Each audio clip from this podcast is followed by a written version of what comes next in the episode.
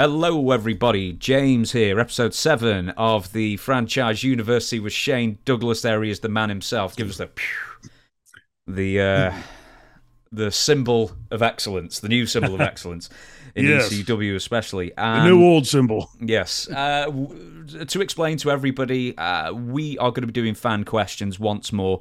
But you'll be wondering, well, how can I write in for fan questions? Great question. You can't. So uh, these were all questions submitted eight months ago, nine months ago, uh, actually, as we uh, filmed this. And we had so many questions for Shane on an old WSI interview that I thought, well, it'd be a shame to waste them all. So I've got more of those. And then the next time we do a fan question thing, we will uh, ask for your questions for fresh uh, input. And I'll think of an email, think of a way of doing it, and all that kind of thing. But for Nice. now, we have uh, maybe about, I don't know, 50 minutes worth of questions for the franchise himself. And the first one is from me because uh, I really want to know your opinion of it. Last year, Paul Heyman was doing a show for Inside the Ropes when a fan kept yelling and calling out Chris Benoit as his favourite wrestler and his boy, quote unquote. Paul hmm. eventually bites on this because he keeps hearing it and then he can't let it go. And then he says the following You could admire his work, he being Chris Benoit, all you want, but I'll give you my take on it since you want to keep on yelling out. My boy. Three people died in that house that night. I don't care about CTE. Three people died in that house that night. Only one person had the choice behind it. The other two didn't have a choice to die. So if that's your boy, buck you as somebody with a medical background, we understand CTE a lot better these days than we did so many Yeah. years beforehand. Some fans out there will immediately go to Benoit was entirely incapable of making a rational decision, and then will blame the CTE. And, and there's plenty of evidence to support that he did have CTE. Others will say, uh, I think the uh, expression was something like an 80 year old Alzheimer's patient uh, Yes. uh, that his brain resembled. But then a lot of 80 year old Alzheimer's patients don't kill either. So it's a very, very interesting. Uh, uh, there's no answer to it, but what is your opinion Right. on Paul's response specifically there? Paul's brilliant on the mic. Uh, very bright guy. Um, so you know, there's a pretty well known rule of the universe is like don't go to the comedy club and try to razz the uh, the comedian because they've done this ten thousand times and they're gonna they're gonna bury your ass, right? Uh, Paul, no different. Um, and you know, my take on Paul saying that I, I agree with everything he said. Uh, you know, Chris was a great guy that I knew when I knew him uh when I remember getting the phone call from Donna Seaman, uh sweet lady, but good good friend. Uh, she was involved in the WCW office. And she was crying when I picked the phone up.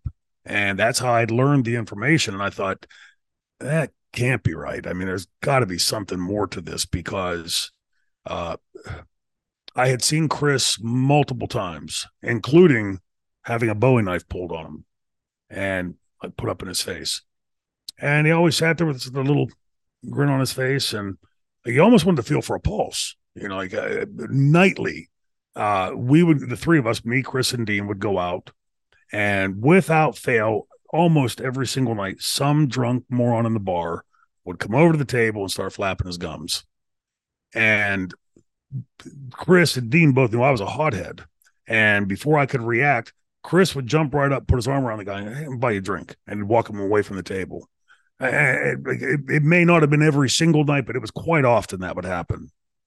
That's the Chris that I knew. And so, and I don't mean to detract in any way from what the, from the heinous acts that happened that night uh, or that weekend. But if if Chris would have called me five minutes before Donna called me and said, "Hey, put your kid on a plane, you know, let him come down and visit Daniel," I'd had no reason to even think twice about it. Would have never even entered my brain.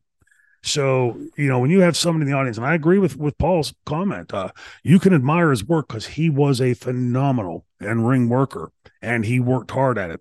Just the little things, an Irish whip. Watch how Chris Benoit did an Irish whip. Uh, watch how he each time when he would do the flying headbutt, the perfectly stiff body, and you know, just I mean everything like much like Bret. Because again, I think learning up in that school initially, you know that that style uh, of, of those Canadian wrestlers. Like the Japanese wrestlers have hallmarks uh, that they're phenomenal at. The Mexican wrestlers, same thing. The the Canadian wrestlers, and you can see these things in, in Chris. I don't think any of us that knew him best had ever seen anything that would have made us think that any of that was even possible. Now, all that said, and I, please don't anybody try to ascribe more to this than what the words coming out of my mouth. We've all been in marriages or relationships uh, where you're quite angry at each other for whatever reason. In my case, was I left the underwear on the floor when I went to take a shower. Uh, you know, stupid shit like that. But there are times in every relationship where you know, you're at each other's throats. Thankfully, the vast majority of those end up in each walking their different way and either divorcing or going having a drink or smoke or whatever and come back and you start back over again. Uh, that was an aberration. And I, I, I agree with Paul that I don't prescribe it to just well, it's CT, so free pass, and that's that. This is a lot more convoluted of a topic. I mean, we're talking about three human beings dead. And like that to me is like an oh my effing god. Like this is like as bad as it gets, right? Like you, uh, unless four. I mean, like that's the only way to make it worse. Uh, you know, it's.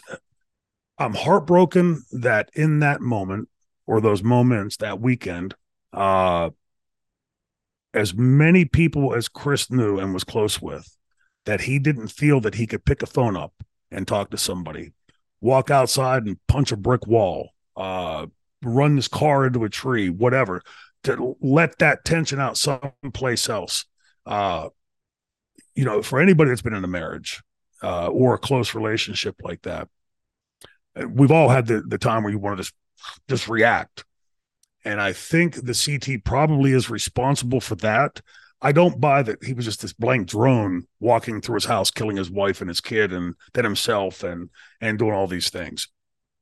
But there is the, the, the steroid usage that you know when people hear the phrase "roid rage," uh, I'd seen it quite often in my business.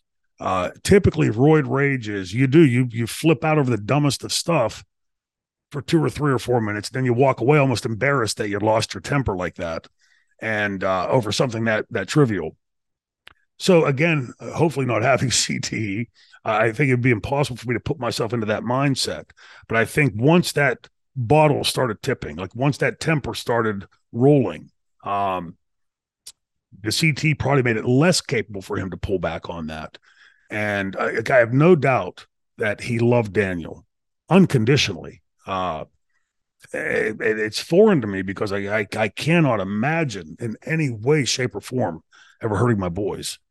Uh, and the Chris that I knew, like I prescri- described earlier, I, I, you can see an incongruity there. There's something; those two trains are passing in the night. Those two things don't match up. So clearly, something was off. Uh, if you'd have told me Chris would have killed his dog, I'd have been shocked by that let alone his wife and, and his son. Uh, I think D. Malenko put it best uh, when he said, anybody that knew what happened in that room is gone, or in that house is gone. And so we're always going to be left to guess. Uh, it's it breaks my heart that that's you know a stain on Chris's legacy because he was such a great wrestler. But uh, everything Paul said was spot on. It's one thing for a fan to, to to be able to separate these things and say, yeah, but he's a great wrestler. Yeah, he was. And unfortunately, in life, everything is like this. Like I say, mm-hmm. the vast majority of life takes place in that gray area between the black and white.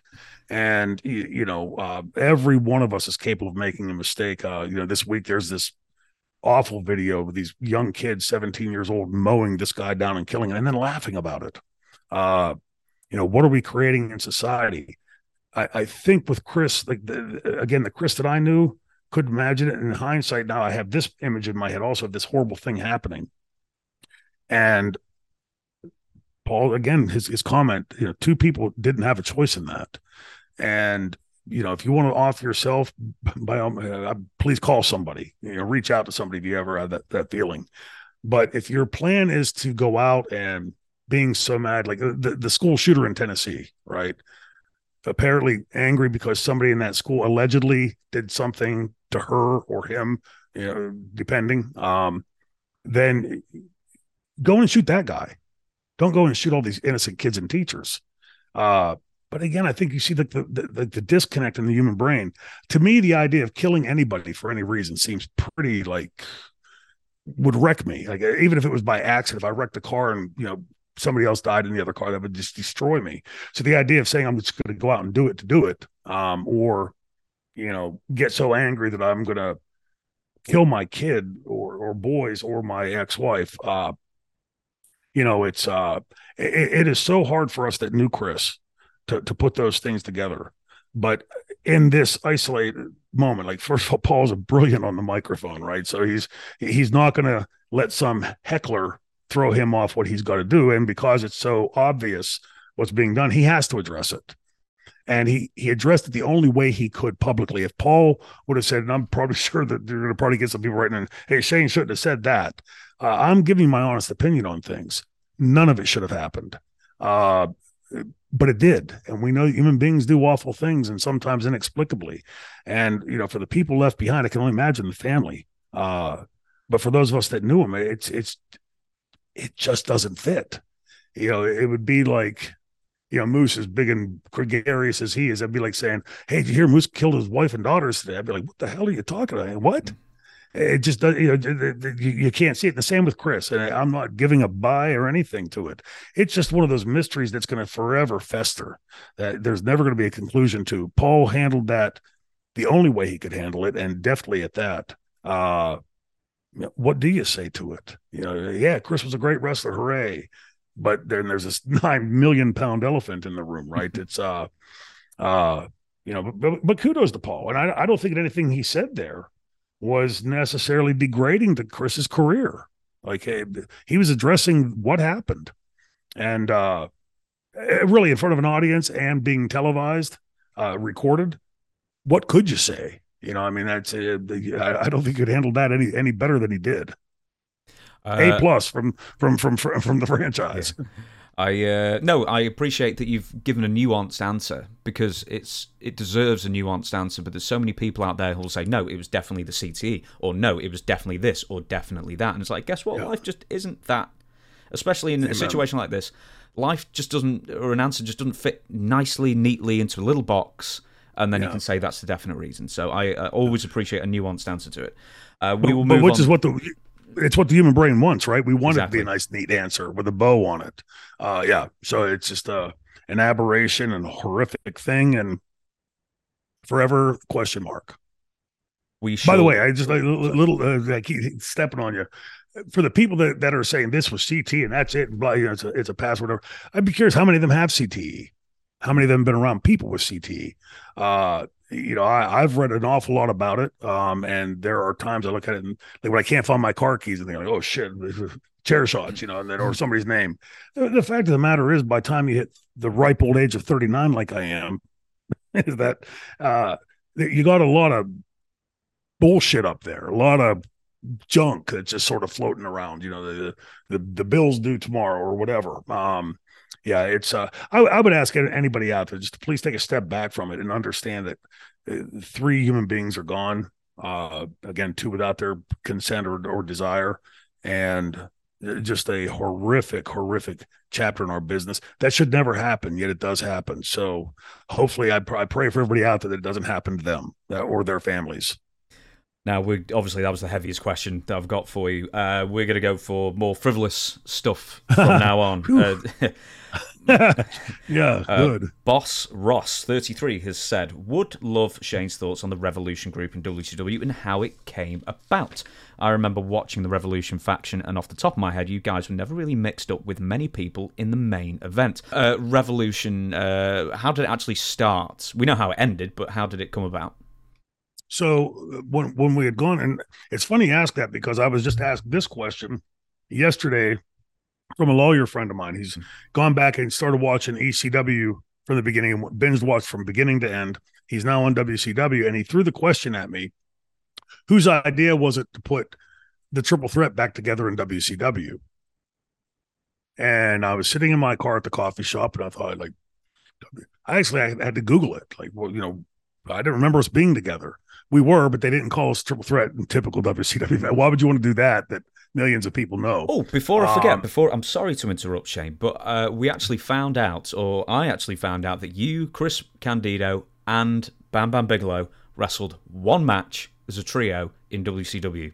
I just wanted to let you know that. So it did Yeah. actually happen because we were arguing not about this last Threat. month. No, you weren't called the triple threat. Of course you weren't. Yes. Why would you be?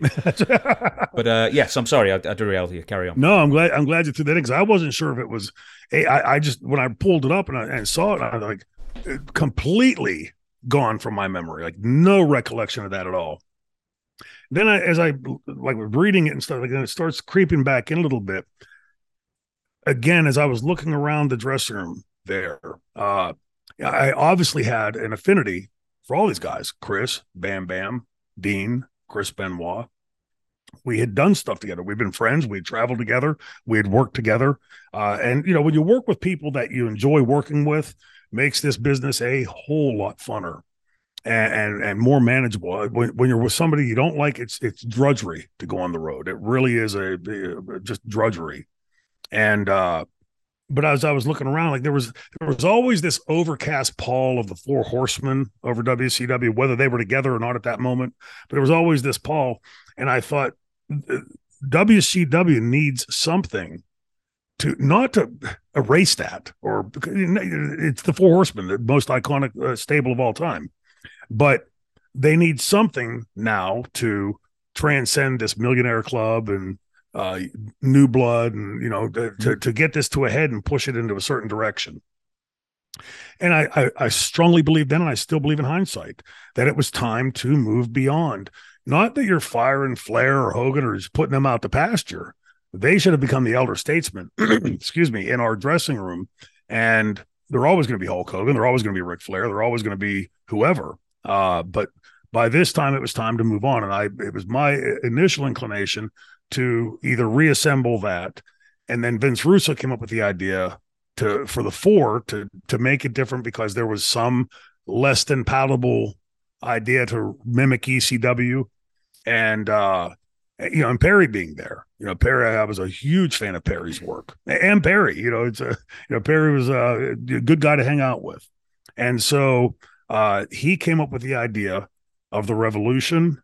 He he So being Perry, No, no, Dean, uh, uh, uh, uh, Vince. Vince Russo. I'm sorry. Carry Yes. on. Yeah. So yeah, he uh I we were I forget what building it was. We were in the commissary in the in the calf and uh he came in. When you go back to that time, and I think a lot of times since, when you hear Vince Russo say my boys, uh, or my guys, he's talking about me, Dean, Chris, and Perry.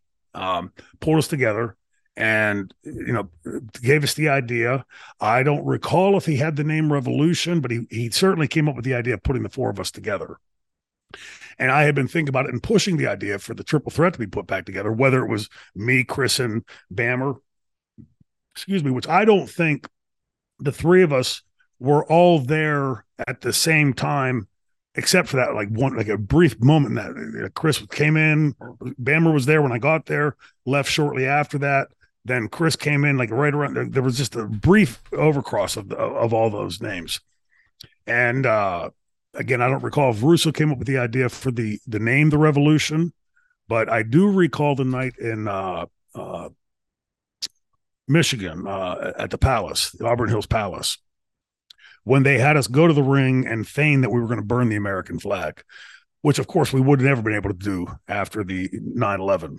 Um, through that they they had Jim uh, uh, Duggan come down. We got heat on him with a rubber board of all things. Oh Mhm. Jesus, and uh, and then Bret came down, and that was sort of setting up for Chris and Bret to have their matches.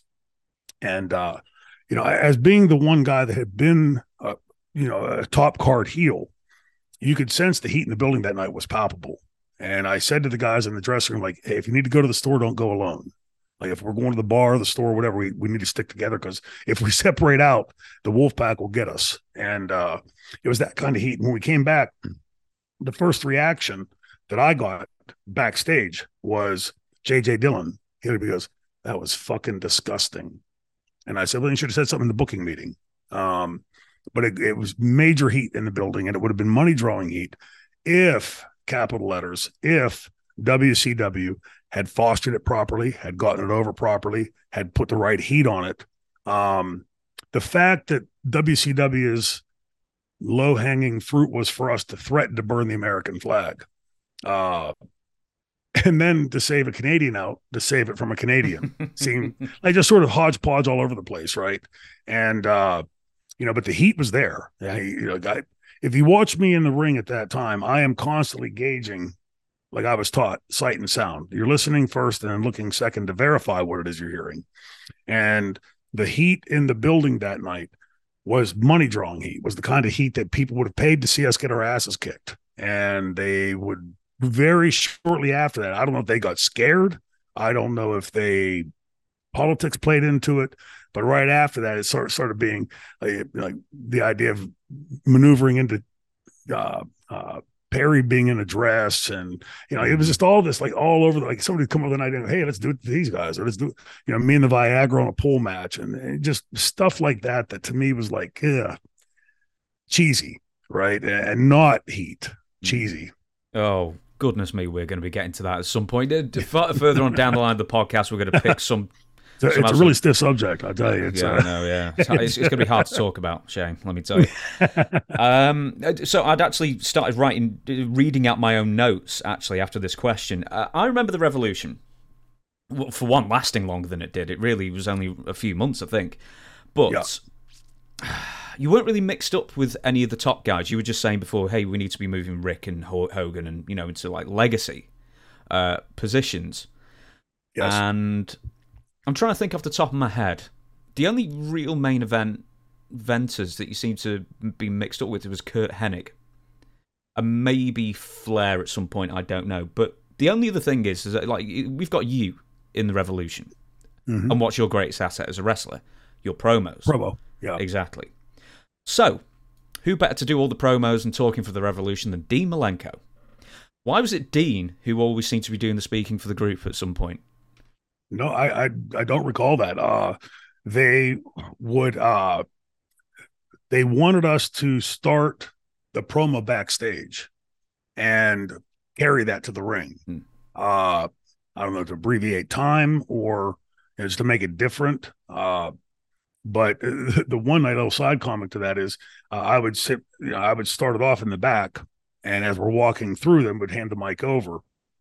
And I think they wanted to sort of spread it out uh, so it wasn't just a Flair talking for four horsemen like the horsemen did. Like, like Flair mm-hmm. would do the majority right, but then Tully would say his matter of fact piece, and then Arn would give you the look over the glasses and give you his blah blah blah blah blah, raise his voice a hair. They were four very different styles. Uh, my guess is, is probably more that than anything that they didn't want to just be, you know, one one specific uh, flavor. Um, but we how that would you know blur in like one town to the next. We were backstage, I forget where, the night before we were in Chicago. And so I grabbed the mic, they hit our music, and I, hey, Chicago. And Dean Malenko right me said, he turned around and said, it's Columbus, you dumb shit. something like that. And I, I looked at him like, I was like, hey, they, they piped that in. I didn't say that. It was, you, you just started losing sight of where you were. But I, I do think that it was uh, uh, probably I should say I know. I think it was probably that they wanted to have more of that horseman flavor because if you remember that that like in this time frame, there was the new horseman, and then there was this, and then there was the old horsemen were back, and then they were gone, and then it was just this sort of trying to figure a way to re enter that, you know, to, to reintroduce that, and uh I think the major problem for us was that we on that booking committee none of us had any allies on the booking committee, which you know should have been the, whoever the boss was at that time stepping in because there was a lot of money being paid out for the four of us uh, to recoup investment. But uh, it, it, was clear, like you know, within short well, within a, a, few weeks or a month or so, we were all sent home. Um, uh, you know, after we had made you know our our voices clear to uh to uh, was I always forget Bill Banks or Bill Busch, Bill uh, the Bill that was in charge. Mm-hmm. Uh, we made it clear to him that you know, look, there's obvious heat between Benoit and Kevin for obvious reasons, and there's obvious heat between me and Flair, and there's there there was all this crossing heat that you know was was always nipping at at this situation, whatever situation the, any of us were in, and ultimately that uh, flushed WCW's uh, and Time Warner then their investment in the four of us, which is a pretty out, pretty big outlay of you know a couple million bucks per year for the four of us, and you know weren't recouping it. Ironically, uh, the answer from the people that were doing that was to put us on camera. You know, so like we get rid of these guys and we'll go out there and we'll become that. The only time that I remember in that whole time frame of me having any kind of main event caliber matches was the match in Kansas City with Flair a month after uh, Owen had fallen to his death. And if you remember that match, there was this cavalcade of, you know, people being involved. First David, and then Vince Russo, and then Sting. And there was all this this other stuff that so detracted from the match uh, that uh, in hindsight, I would learn that, that Flair had derailed it with politics. Mm. Um, you know, and, and what again like the, the Time Warner was stupid enough to li- listen to that. Uh, you know, it, for whatever his reasoning, it's uh, you know, we'd all love to be able to say, man, I could be Shane Douglas of 1995, six and seven. I can't. Uh, you know, I'm, I'm, a hair older and and a lot achier. Um, you know, and and certainly aware of what I'm capable of in the ring and not capable of. These guys, I, I would argue, far outstayed their welcome, far past their shelf life, and did detriment to their own legacies uh, in, in doing so. Um, and at this time, it, it, again, if you look at the fact that Ivy League uh, management schools, MBA courses, were being taught on what not to do in management on WCW, mm-hmm. I think is the epitaph that really underscores all that was wrong in WCW at the time. Uh, now, I said that the first question was the last of the heavy questions, and I'd completely forgotten this one. So it's another one. I don't know if you were in ECW this time, though, sort of touch and go really before you left. Archer Sue says, How did Shane Douglas, the roster, and the crowd react to the incident in ECW when the dipshit in the crowd interrupted the 10 bell salute in honour for the recently departed Rick Rude? What was the mood of the roster and the crowd after that happened, and did it affect the rest of the show? Now, were you still in ECW at this time? I believe so. Uh, so this would I have been April, April '99. This would have been around that time. Ooh, boy, the, the, dates you got me on. Uh, it was, I want to say, and I might be wrong on this. I know someone's going to write it and I have it wrong. I want to say it was August of that year. It was like, like leading into fall time that I left. Uh, well, the, the bellwether would be the, uh, the Breaking the Barrier show at the ECW Arena. That was technically my last day with ECW. I'm so whatever the date is on that. I'm currently searching for this. The last match I've got for you here is on the 15th of April 1999 against Justin Credible and Rude died five days later. So we will presume that you weren't there for that incident, then, shall we? Yeah, I I, I do remember there was some. I, I can't remember if it was Rude's or or Tommy Dreamer's grandfather. Um, where there was was there, there, Tommy there was a grandfather. Boo! Yeah, Jesus. yeah, yeah. But there was a. Uh, I, I don't know if I saw it on tape or I was there, but I remember being aware of it. Um, I don't think at that moment, like, yeah, I think people were like, "Hey, shut the fuck up," you know. It's like a respect thing. But with the ECW audience, that you know, you, you came to expect the unexpected, you know, the, and you really can't turn that on or off. You can't say, okay, but in these type of cases, don't react. Uh, you know, we we always knew.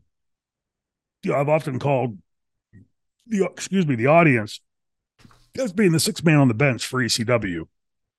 We knew that we could get a reaction from them. Uh, that if we were to go out and throw somebody down with a halo, that was going to get a reaction, a little more than we wanted or thought would come, but we, you know, we knew we'd have that reaction. So, you know, I think initially, the, the, my guess would have been whether I was there or not would have been that like, hey, shut the fuck up. This is a respect thing, and uh, uh, you know, if the person remained, my my guess would be that that Atlas would have reacted, or you know, somebody in the building would have reacted to quiet the person down but I'm sure there would have been other people like Sabu who really take you know the uh, uh, the respect factor of the industry like as paramount. Um, you know, would have been hot. Uh, but yeah, it's a, it's one of those things that I, I when you said it, I'm I'm like it's it's I'm, I'm aware of it in my head, and I don't recall if I was there specifically or not. Uh, but I was I was in ECW technically the day of the uh, break the barrier show at the arena and ECW was in Poughkeepsie that night. So that would have been my technical last day with ECW. Okay, then, uh, internet sleuths, find out which date that was. Um, we're going to move on. Luke Warmstand Houston. Uh, when you were in TNA, what was the atmosphere like when TNA was transitioning from weekly pay per views into weekly Impact TV shows? Did you think TNA was growing into something special, or did you view TNA as just another wrestling promotion? No, there was a sense that we were getting some momentum. Uh, when Bob Carter came in and we started doing the Wednesday night pay per views, and then we would jump on the private plane, his private plane or chartered plane, and fly from Nashville down to Orlando and do the uh, the TNA tapings at the Impact Zone. There was a sense that there was momentum in the company, and we had a fairly strong entity with the X division. Uh, I remember being involved in the booking committee and the booking meetings. That that was like a, a go to for us. If we needed a, like something good in the ring, we would grab something from the X division. And then shortly after that, I don't know whose decision it was, but they started blurring that line between the X division and you know the other people, and then suddenly it became okay. Uh, AJ Styles versus Kevin Nash, or and and we stopped talking about the X division. So we had sort of splayed ourselves and jettisoning the one asset that we had that we could have built on. And at the time in the, in the business, it was starting to go towards these smaller guys that were a lot more acrobatic and and what today would be called spot monkey. Uh, you know, they they uh, there was a trajectory towards that in the industry. The fans had grown tired of the lumbering big guys, tackle, no sell it, that kind of thing. And suddenly here comes these guys that are really talented. And uh, you know, I, I know like working specifically with AJ, AJ was very uh diligent about picking it up and, and you know getting it to understand it uh, really open to the idea of learning. Mm-hmm. And uh, and we jettisoned that. So yeah, there were at the time we went started going to Orlando to do shoot the uh, the televisions there. There was a sense that here we are suddenly now we're in we have two buildings on the lot, right? We have the uh, studio and then the uh, the building where the green room and the production meetings all were, and everybody's offices. And uh, there was a feeling that okay, we're the the little engine is starting to chug up the hill, you know. But having been involved with a company like that, with ECW and this little engine that could and just kept going, it was pretty clear that uh, uh, in short order, that with Dixie there, there was always this impediment, an unnecessary impediment. Uh, with all due respect to everybody outside of our business, I know what I know because I've been in this business for 40 years and been a fan of it for a lot longer than that um, and been a, a, diligent student of it while I've been in it. Uh, and there's still stuff I learn. So the idea that we can hire some 20 year old great writer of sitcoms to become a writer for wrestling, that the same thing back would be saying, well, why am I sitting here talking with you? I should be in Hollywood writing sitcoms because I've been a great wrestler for 40 years. Uh, they, they, they, doesn't, it's not interchangeable parts. Uh, to understand the nuances of, you know, being involved in the ring and, you know, getting kicked in the head or slammed on your head or something. You still have to get the match to a finish, uh, understanding how to get a character over. You know, all those things that I talked about Funk earlier in the, in the episode two weeks ago. Uh, I, I think you know comes up now is like we're seeing all of this sort of blah be put into it. And the first day I met Dixie, uh, she followed me into the green room and she said, uh, "You know, my father's really impressed with your resume." And she starts reciting it to me, and she said, uh, you know, how impressed her father was with me. And if I were to uh, give him one piece of advice, what would it be? And, you know, she had just been introduced to us at the production meeting. Dixie has a very professional way about her. You could tell she's been well bred that way, right? So uh, she knows the right things to say, and she's, uh, you know, a, a, very professional person. And then uh, I'm thinking, well, whoa, one piece of advice. God, I can give him a million pieces of advice. And then it struck me not even paying attention as I'm changing to go do my on screens, that the show has started. And she's standing in the doorway and the monitor's behind me. So my back is to the monitor. And I said to her, Well, if I were to tell just one piece of advice, uh, I could give him a million pieces of advice, pieces of advice, but I would tell him to in no way, shape, or form intend or try to be WWF two, WWF Junior, WWF Light, B TNA one, and then I made the to her the mistake of invoking ECW. I said like ECW did. Uh, we went for the 18 to 49 male demographic and we owned them. her response to me was, Why would we want to copy ECW? After all, it failed. Before I could say anything to her, something happened in the ring that the show that had now started, the monitor behind me, and the fans started chanting in the impact zone ECW, ECW.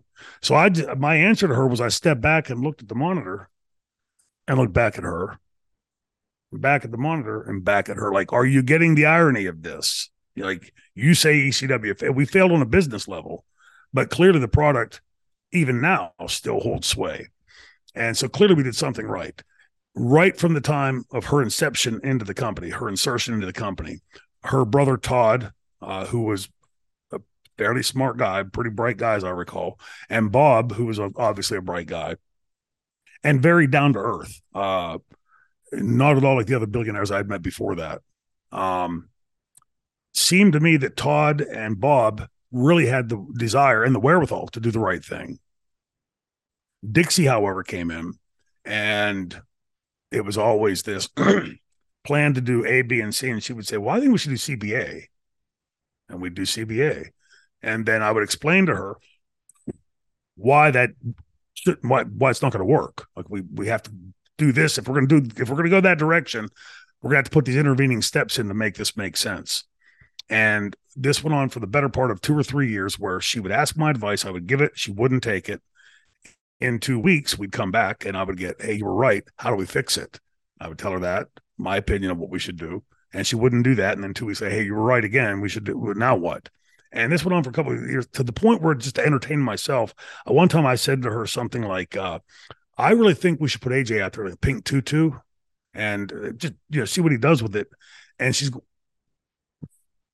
like, listen, I'm telling her like the the secrets of the universe. Uh, you know, here comes uh, the, my Albert Einstein impression, and uh, and I'm thinking to myself, my God, like I'm pulling your leg, lady, and uh, and she just didn't get it. And not shortly after I left, there were always times with Dixie that we would need somebody to be the representative, the face of the company.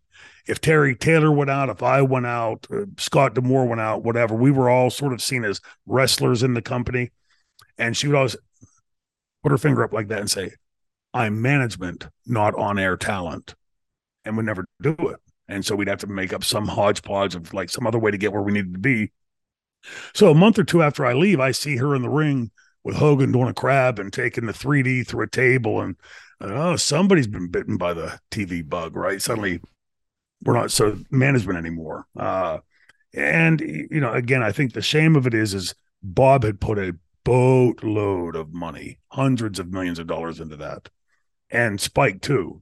Mm-hmm. And the end result was nothing to show for it. Now you could argue that TNA is still floating along, and that's because of you know the other people from Canada that came in and uh, all of that my contention would be that with the talent we had come through there and the people we had working in the office, Terry Taylor and Jeff Jarrett and me and you know so many others, uh, Dutch, Vince, uh, you know, so there was an awful lot of acumen in that production room. That it failed in spite of that, uh, and so you have to look for the obvious culprit. Is somebody not doing the right thing here. And and the, that one person would be Dixie, the one person that could make those decisions. And like she said to me one time, I had gone and gotten uh, Scott D'Amore come to me and he said, uh, "Hey, Bob wants you to." Start finding buildings like in and around Pittsburgh. He knows you've run Pittsburgh and Ohio, and uh, you'll find some buildings. I found a phenomenal building in Chester, West Virginia. It's a uh, casino. Um, where ESPN at the time was the one uh, on ESPN too. They were doing boxing every Tuesday night live. So this incredible arena, lights, sound, everything tailor made. They wanted us to pay $1,000 to rent the building, but that included the building, rooms for all the crew, rooms for all the talent, uh, the venue, the lights, the sound, everything we would need a thousand bucks. And all they wanted from us was to make two wrestlers available every couple hours to sit in the casino and sign autographs, take pictures. I took it to Dixie after working on this and pulling a lot of favors in. I take it to Dixie and she said, I'll give that to, and she said a name that I'd never heard. I said, Who's that? She says, It's the head of our live events. It's our live events coordinator. I said, We have a, a live events coordinator? Like we had never done a live event. And so I hand this stuff off. I find this guy and I hand it off to him. Never heard another word. Uh, Nick Busick, by the way, who passed away a few years ago, Blacktop Bully. He was working with the guy that owned the casino and got this for us. And so you can imagine a few months later, whenever I see him and I say, Hey, how's that going? He's going, I don't know, never heard from anybody. And I'm like, Are you kidding me? Like, I mean, this is a freebie as, as much as a freebie goes. And, uh, you know, and, and, I'm sure there were a million incidences like that that in, in spite of themselves, they, they they just couldn't get over. In spite of the talent, in spite of the money, in spite of all the things like getting buildings, incredible buildings for for a thousand bucks, uh, in spite of all that, it still failed. And and that to me, I think is just a a sin. You know, from the money that Bob and Spike put in, and for the the fervor the fans put in, for the effort the wrestlers put in, for the effort we put in in the production meeting. Uh, it failed in spite of all that, and that that's like WCW Redux. When I interviewed Eric Bischoff, he said very much the same thing. He said one of the real problems with TNA was the back office staff and just the, the, the, cross wires and just some people who he just said should never have been there. But he didn't give any names, so I can't really. uh, sim- similarly, with uh, I want to bring up one thing with Dutch just to follow up. And one thing he said that was really frustrating to book TNA with is that some of the talent eventually realised that instead of going to Dutch or Jim Cornette or Vince Russo or Terry Taylor or whoever, they could go to Dixie. And then all of a sudden, yeah. Dixie would turn and was like, "Hey, I've got this great idea. Why don't we push so and so?" And then, yes. because it's Dixie coming from Dixie now, uh, the booking committee then has to work that into the uh, storyline. But um, I, we'll leave that for there because uh, well, there there, oh. there is one tagline if I can throw it. I won't use names. Okay, but I've had three wrestlers since I was there and left come to me at different times and say that they were put in very uncomfortable situations with Dixie. And can uh, all I can tell you is this was told to me by three different people at three different times, independently of each other. Uh, I had never seen that. Uh, I had never even heard any of that when I was there. Uh, you know, but I I sort of kept to myself you know, we'd have the production meeting the night before in Jeff's suite. And that would be about the only time you'd see or hear like any real interaction with anybody. And after that, people would either like stay there and party or go off their way. I like being by myself. And so I'd be down in my room watching HBO or ESPN. And uh, then we would go to the building and we'd have these meetings where sort of like playing off of what was decided last night but there might be a change here or there. I remember one time there was an interaction, and this is why I wouldn't br- open my mouth in the production meetings. Uh, there was a, a match with AJ Styles, and the argument was like, let's send him out first. And I thought, well, he's the bigger star in this match, and we're putting him over. So let the heel go first and get some heat. And then send, well, Terry Taylor and I sit right next to each other, and most times we'd play tic tac toe on was a paper on the table, X, oh, uh, you know that kind of thing. And Terry, you know, likes to put his two cents in, and he raised it and he said, "I think we should send the heel first.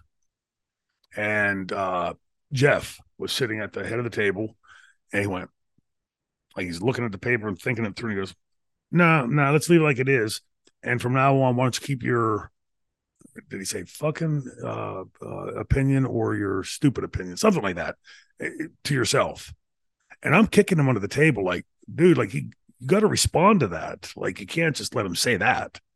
And uh, and Terry didn't. Um, and and much to my chagrin, after that, Terry would become very much a political beast. After that, uh, you know, I'd confided some things and I'm like, this is like my marriage is going south and everything. And you know, I thought I'd known Terry for years at this point and confided some things into Terry that I later found out like went into the whole decision of like letting me go.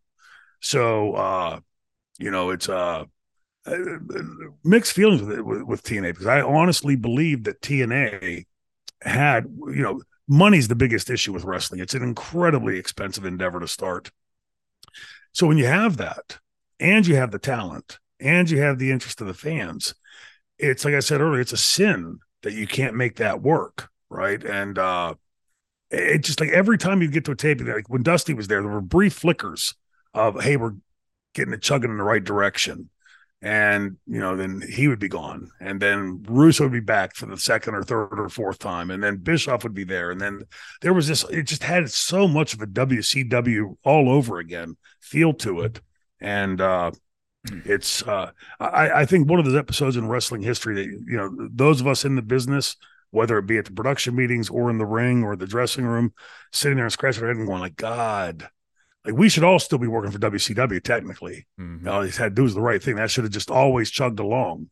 And uh, you know, just those things that happen. You look and the fact that you still see those things happening today in the business.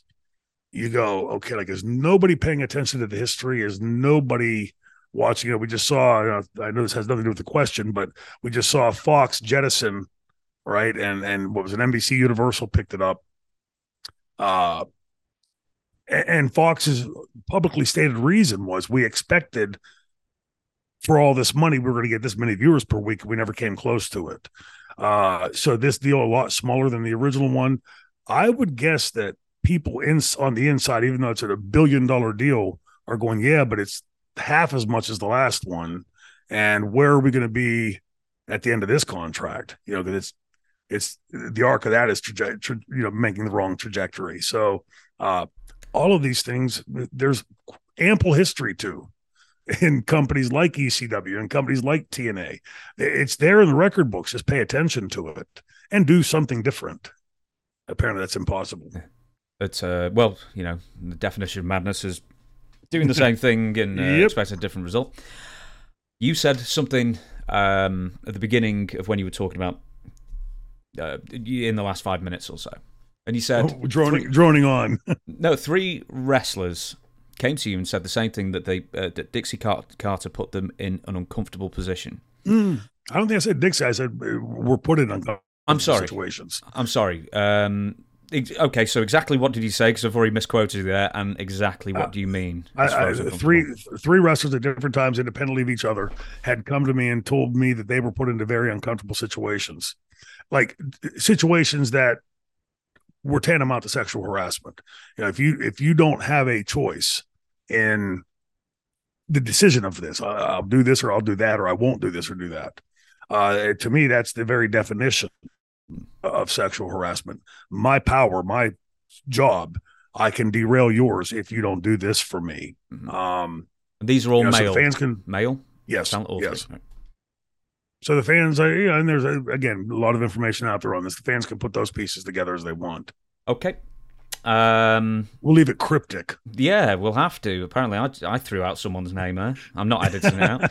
Okay. Um, next one is uh, I could. Oh no, no, you got to leave that in. If my if my screw up goes stays in, yeah, yeah of course, yeah. Well, I, hey, listen, I don't know if you implied it or not, but I certainly inferred it. So hey, that's what it is.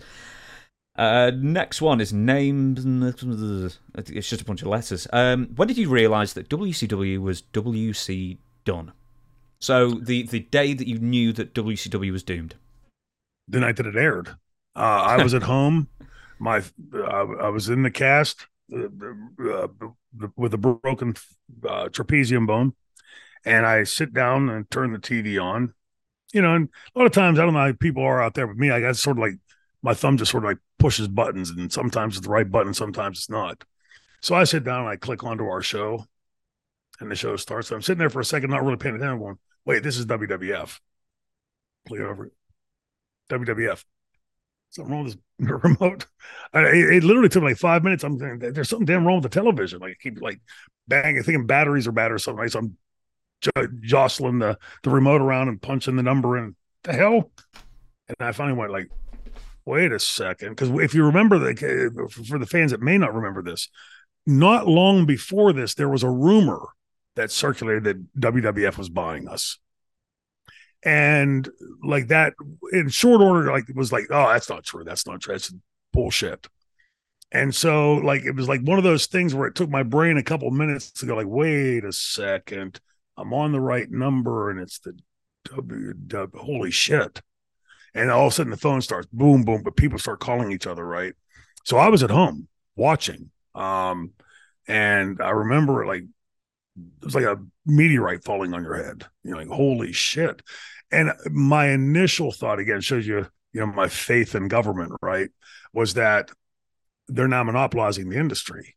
And so surely regulators are going to step in here, right? Anybody been paying attention to the government lately? Um, so you know, it, it, was. I think on paper they had Shane was the owner of WCW, mm-hmm. and uh, uh, and Vince on WWF. Uh, it, the net result of that was it put thousands of wrestlers, not just in the two big feds, but across the country. Because by this time now, you know the the the smaller ones that were st- still hanging on at that point knew they couldn't compete against these two juggernauts. The, the industry had become bipolar at that point, and so it put an awful lot of people out and it I think seriously hampered the product that was being put out by both companies, and you know became this just sort of okay, let's catch up with the Joneses, right? So they're remember there was the brief moment when WCW was live and they would put out, okay, well here's what's going to happen in that match. Well, you know that can backfire on you too because if I say to you, hey, Mick Foley's wrestling Steve Austin, and the finish is this, I would imagine a lot of wrestlers going, yeah, I like those guys. Let me flip over and see what that is, you know. And uh, there was a not so covert attempt by WCW to mimic or become WWF like. Mm-hmm. Uh, and I think that was really where WCW, because it had always been from in my time, uh, from the time I could see it on television, wrestling into the business, and then going there that had always between the two they were sports entertainment and we were wrestling and giving the fans very different flavors uh, but once they started uh, becoming more wwf like i think that's where you thought like if you look if you if you want sports entertainment you might as well watch the sports entertainment company that, that does it exceedingly well uh, and there's vanilla and chocolate for a reason some like vanilla some like chocolate i'm a pistachio guy so uh you know, but to give those different flavors. And, and I think the net result, in spite of the fact that ECW failed long term with Paul's business stuff, the fact that the fans still chant it today was that that product itself was successful. It captured the attention. And to me, that's the, the big surprise. And I know I'm rambling on this. Uh, when you look at AEW, and I was just Tod Gordon last week, and he verified for me that Tony Khan used to be at the shows, and like he was the only one that knew it, and like they were keeping an eye out for him and that kind of thing. And you would think that you would see some imprint of ECW on their product. Uh, again, I think if you would mimic ECW, try to be ECW like, you'd fail because it's become like legendary status now.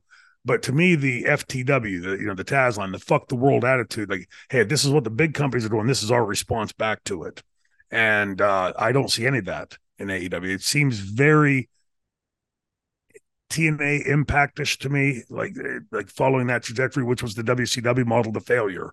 So I would contend like try something different because this clearly ain't ain't garnering. It's never grown the audience. So Oh, you singing! Oh, tell you, we could. Do you know? I think one day we should actually do like an AEW show. We'll just watch an AEW show uh, uh, uh, from front to back and comment. Yeah, yeah, and comment to. the entire thing. We'll do that at some point in the future. Uh, just briefly, just with the last WCW thing, did you get paid out for the rest of your contract when uh, WCW folded?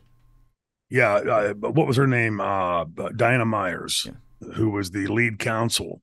Apparently, allegedly the story that we'd always heard, and I'd heard it confirmed from quite a few people that were in the office at that time. She was angry that we knuckle dragging Neanderthals were making more money than she was. And my comment to that then and now is if if you didn't like it, then there's nothing from stopping you to go join a wrestling school and learn it and come on and might you might have a little different respect for the for the wrestlers at that point. Uh, I can count all the way to twenty, but you have to let me take my shoes off first. But I can do it. Uh, it, it it's infuriating to me. I mean, you heard me, uh, you know, a few episodes ago talking about Terry Funk, uh, and I hope the the respect from me to Terry Funk and the love came through in that episode because he was brilliant at what he did. Hey, he didn't create the internet or cell phones or cured cancer, but boy, he entertained thousands, hundreds of millions of fans for decades. And that and there's there's something to that. I mean, the world needs, you know, uh, uh, actors and comedians and all the rest of allow us to forget about that Twilight Zone out there for a little bit. So the, the fact that she would have this condescending, you know, how dare you make more money than me with a with a uh, law degree? Um, well, I was accepted to medical school and I stayed in wrestling. You know why? Because I loved wrestling more. I loved medicine, but I loved wrestling more. Um, and that was my decision. I can hardly say, well, damn, the doctor shouldn't be able to make that much more money than me. Uh, I had every right to be a doctor if I wanted to be a doctor. And so she played hardball for about a month where they this is I'll date myself. I had a fax machine in my office and I got faxed over a uh, uh, release form and she's telling me I have to sign this. I said, "Well, remind me where I requested this, Diana, and remind me why I have to sign anything." And last I checked, my I, my lawyer tells me yes or no. That's you know where my decision comes from. And they try to play hardball. Well, then we're going to this and we're going to that. And about a month in, I was on a conference call. My lawyer, Eric Weissenberger, who's now a judge in uh, uh, Norwalk, Ohio. He uh, did all my legal work for me, and we had been friends since 1982. So he was well aware of my career and you know my accomplishments and my failures and all of it. He he knew all of it.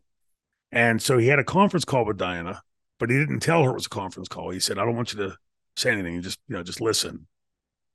And so he called her and he said to her, uh, "You know, well, you know, I've looked it over and the, the contract is clear. Uh, if you have something in writing that my client requested this, I'd like to see it. But barring that, if you don't start paying him by Tuesday or Wednesday, whatever the day the checks went out, he said, we're going to assume that you're in breach of contract and be filing a lawsuit in federal court there was about a 12 hour period and then i got something again through the fax machine mm-hmm.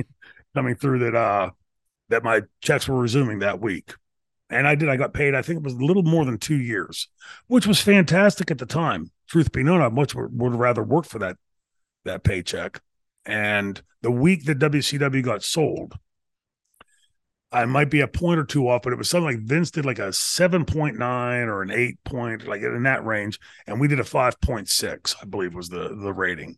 So the head to head ratings, yeah, they were beating us, but we were still drawing a pretty large crowd by today's standards, a massive crowd. And even at that time, for other than wrestling, there were very few things on cable that were garnering five, six, seven, eights in the ratings.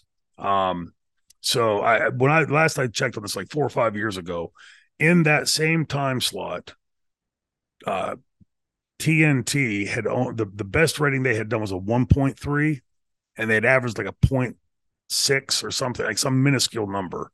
So clearly, in hindsight, this was a boneheaded move, at, so much so that it actually elicited a response from Ted Turner. Uh, uh, Jamie Kellner, who was running uh, WCW and Time Warner at the time, was having his first board meeting and uh, the meeting starts and the doors open, and in walks Ted Turner, who has just sold this to Time Warner. So there's an exalted guy in this office building, right? So everybody jumps up and hey, it's Ted, Ted Turner. Nice to nice to see Ted here. And uh, Jamie Kellner, of course, is gushing, right? Hey, Ted Turner's coming to see me take over the company.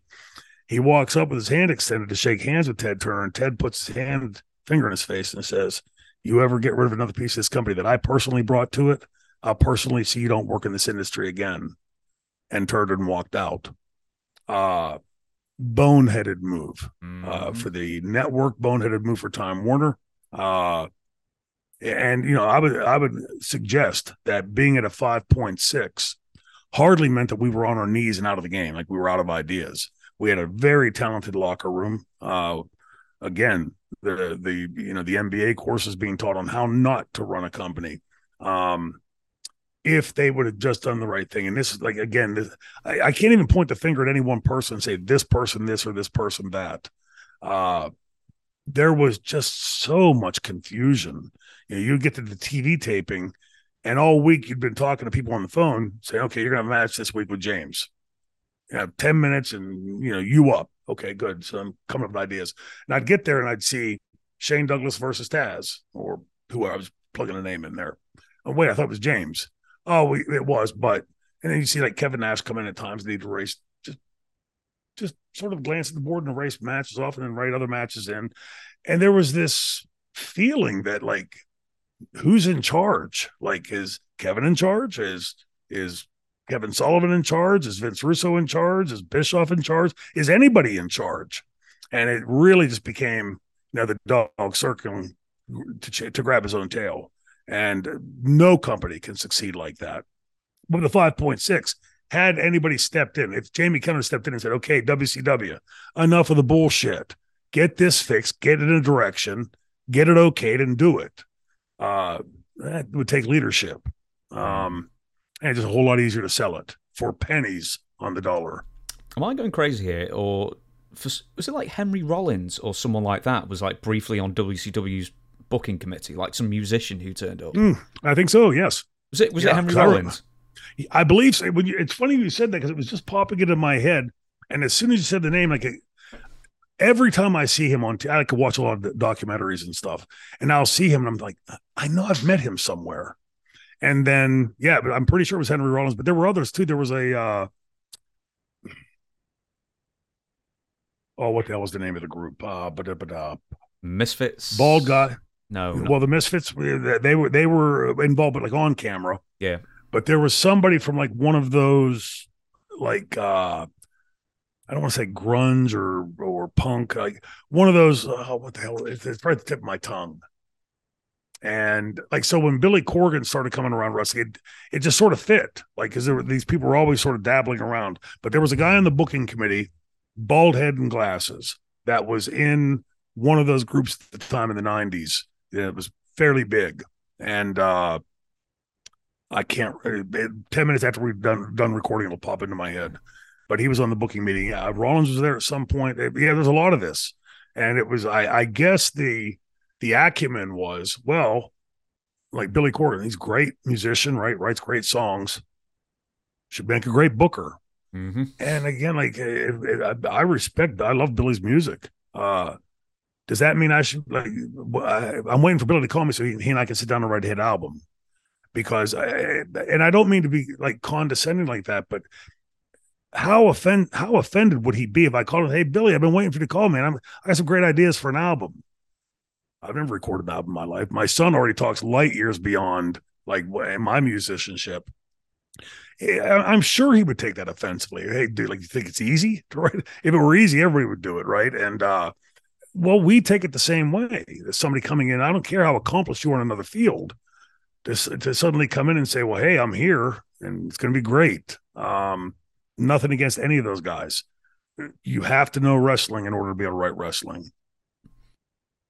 Henry Rollins just anyway, uh, just what did you, what what did you say before? They teach classes in universities how not to run a business and use WCW as the example. Listen, yeah. uh, we are going to shut down the podcast now. Thank you very much for sending your questions in from nine months ago. Uh, yes. Next next Q and A we do, I promise we'll have some fresh questions and uh, we will solicit them and uh, we'll figure out a way of doing that. But for now, thank you very much for watching, Shane. Do you want to do the outro or shall I do it? No, dude. Hey, appreciate everybody tuning in to Franchise University and learning a little bit more wisdom. But now it's class dismissed.